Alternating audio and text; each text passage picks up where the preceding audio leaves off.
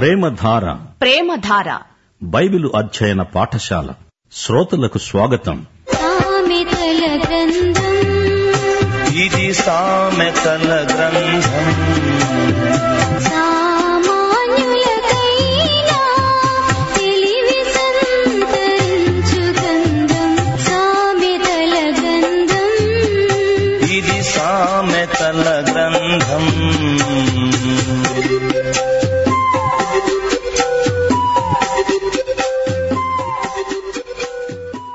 సామెతల గ్రంథం మూడో అధ్యాయం.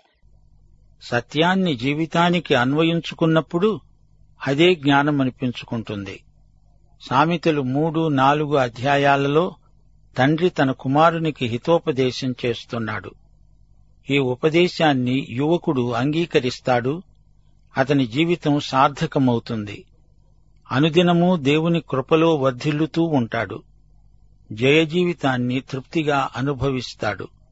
అతని ఆరోగ్యం బలం సమాధానం అతనికి నిండుతనాన్ని కలిగిస్తాయి. ఇప్పుడు వివరాలు వినండి. సామెతలు మూడో అధ్యాయం మొదటి వచనం నుండి. నా కుమారుడా నా ఉపదేశాన్ని మరువకు నా ఆజ్ఞలను హృదయపూర్వకంగా గైకొని జీవించు. నా ఆజ్ఞలు నీకు శాంతి కలుగజేస్తాయి దీర్ఘాయువు కలిగి సుఖజీవనం చేస్తావు. దయను సత్యమును ఎన్నడునూ నిన్ను విడిచిపోనీయవద్దు.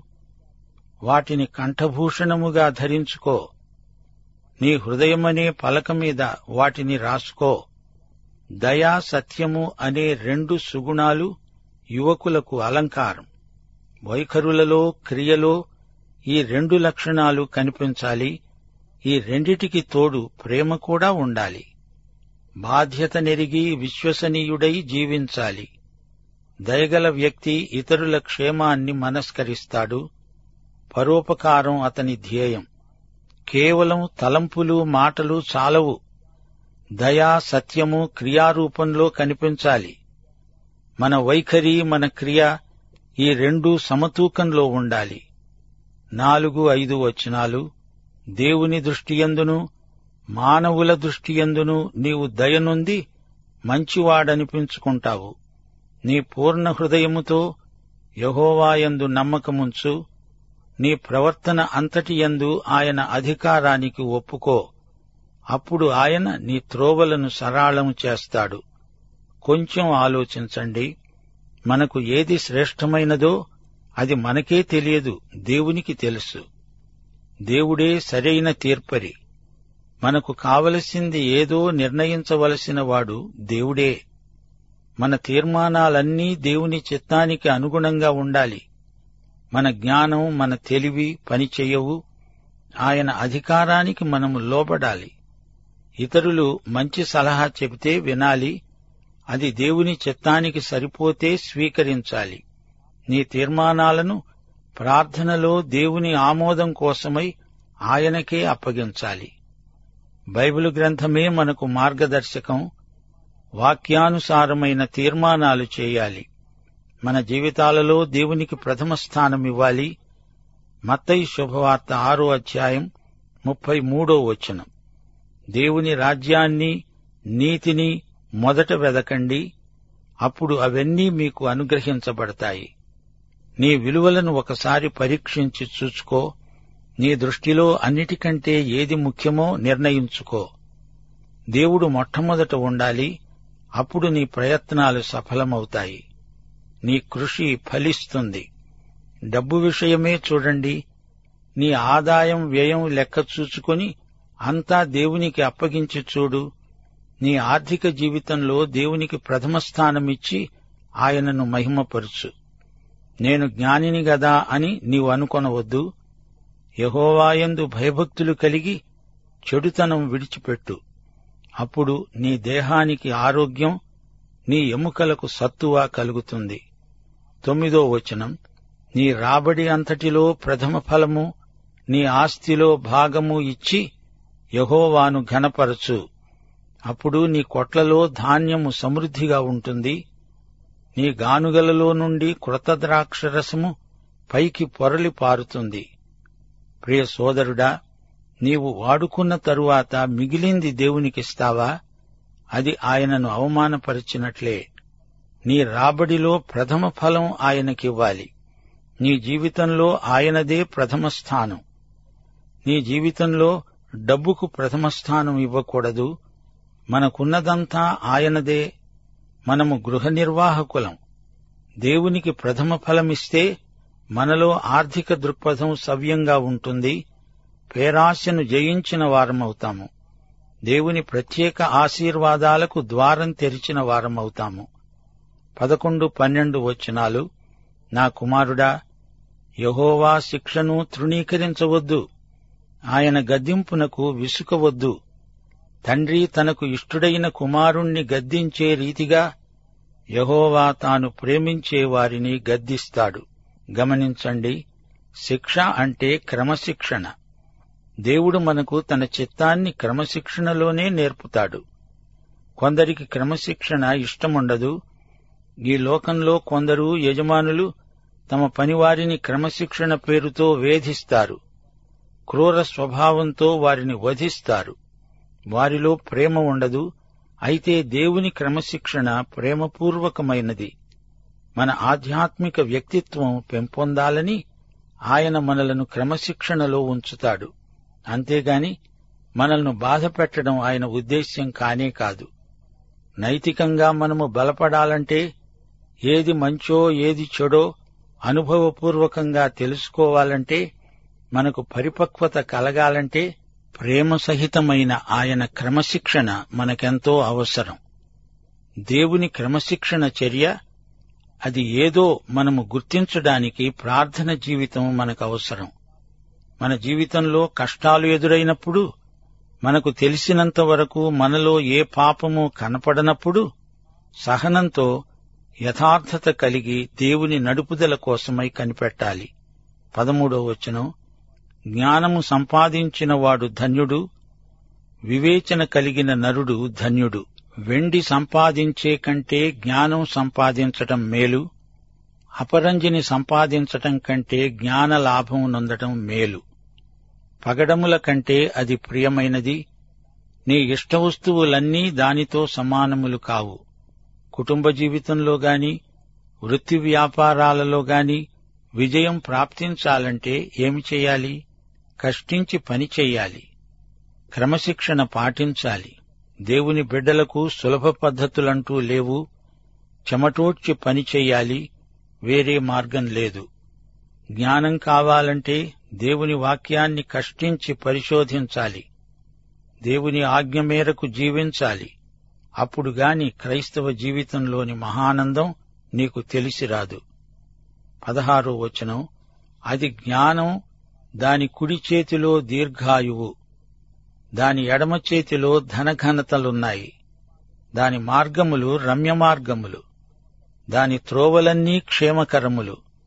జ్ఞానము వలన కలిగే ప్రయోజనాలు కోకొల్లలు. దీర్ఘాయుష్షు ఐశ్వర్యం ఘనత శాంతి సమాధానాలు ఇవన్నీ దైవజ్ఞానం నుండే కలుగుతాయి. సామెతల గ్రంథమంతటా జ్ఞానవాక్కులే వినపడతాయి. ఈ లోకం ప్రస్తుతం కలవరంలో ఉంది. అయితే దేవుని దృష్టిలో జ్ఞాని అయిన వాడు ఆశీర్వదించబడతాడు. అయితే ఈ లోకంలో పాపమనే దుష్టశక్తి ఉన్నది అది దేవుని జ్ఞానానికి వ్యతిరేక శక్తి. యేసు ప్రభువు వచ్చి తన నిత్య రాజ్యాన్ని స్థాపిస్తాడు. అప్పుడు ఈ గ్రంథంలో చెప్పబడిన జ్ఞాన ఫలితాలన్నీ వాస్తవమవుతాయి. ఇప్పుడు నమ్ముతున్నాము అప్పుడు చూస్తాము. రెండు కొరింతి ఐదో అధ్యాయం ఆరో వచనం. వెలిచూపు వలన కాక విశ్వాసము వల్లనే నడుచుకుంటున్నాము. ఒకానొక రోజు మన జ్ఞానం అనగా దేవుడిచ్చిన జ్ఞానం మహిమైశ్వర్యంగా మన అనుభవంలోకి వస్తుంది. జ్ఞానమును అవలంబించే వారికి అది జీవవృక్షం. దాన్ని పట్టుకునే వారందరూ ధన్యులు. జ్ఞానము వలన యహోవా భూమిని స్థాపించాడు. వివేచన వలన ఆయన ఆకాశ విశాలమును స్థిరపరిచాడు. ఆయన తెలివి వలన అగాధ జలములు ప్రవహిస్తున్నాయి. మేఘముల నుండి మంచు బిందువులు కురుస్తున్నాయి. నా కుమారుడా లెస్సయైన జ్ఞానమును వివేచనను భద్రము చేసుకో. వాటిని నీ కన్నుల ఎదుట నుండి తొలగిపోనీయవద్దు.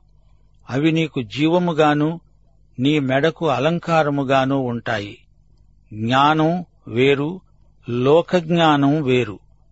లోకజ్ఞానం సాధారణ జ్ఞానం అది కూడా దేవుడిచ్చిందే. అయితే సామెతల గ్రంథంలోని జ్ఞానం దైవజ్ఞానం. దేవుణ్ణి అనుసరించేవారికే ఇది దొరుకుతుంది. ఈ దివ్య జ్ఞానం సాధారణ జ్ఞానాన్ని మించినది. సామాన్య జ్ఞానాన్ని అధిగమించినది. విద్య శిక్షణ క్రమశిక్షణ ఇవన్నీ మానవునికి కొంతవరకు తోడ్పడతాయి. సునిశితమైన పరిశీలన సాంకేతిక పరిజ్ఞానం ఇవన్నీ ఒక ఎత్తు దేవుని సత్యాలను వ్యక్తిగత జీవితానికి అన్వయించుకోవడం మరో ఎత్తు. ఇరవై మూడో వచనం యువకుడా నీ మార్గమున నీవు సురక్షితముగా నడుస్తావు. నీ పాదము ఎప్పుడూ తొట్రిల్లదు పండుకున్నప్పుడు నీవు భయపడవు. నీవు పరుండి సుఖముగా నిద్రిస్తావు. ఆకస్మికముగా భయం కలిగినప్పుడు దుర్మార్గులకు నాశనం వచ్చినప్పుడు నీవు భయపడవద్దు. యహోవా నీకు ఆధారమవుతాడు.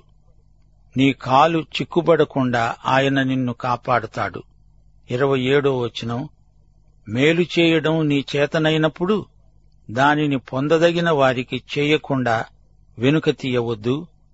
ద్రవ్యము నీ వద్ద ఉండగా రేపు ఇస్తాను పోయిరా అని నీ పొరుగువానితో అనవద్దు. అప్పు చేయడం గొప్ప తప్పు. బాకీలు చేసి అందులో మునిగిపోయి వాటిని తీర్చలేక అఘోరించే దౌర్భాగ్యులెందరో ఉన్నారు. ఒక వ్యక్తికి నీవు డబ్బు అచ్చి ఉంటే అది కీడే గాని ఎవరికీ మేలు కాదు. దాని ద్వారా మనస్పర్ధలు వస్తాయి స్నేహం పాడైపోతుంది. బాకీ తెచ్చుకోవడానికి ఎంత తీవ్రంగా ప్రయత్నించావో అలాగే బాకీ తీర్చడానికి కూడా అంతగా ప్రయాసపడాలి. గడువు కంటే ముందుగానే బాకీ చెల్లించే ప్రయత్నం చేయాలి.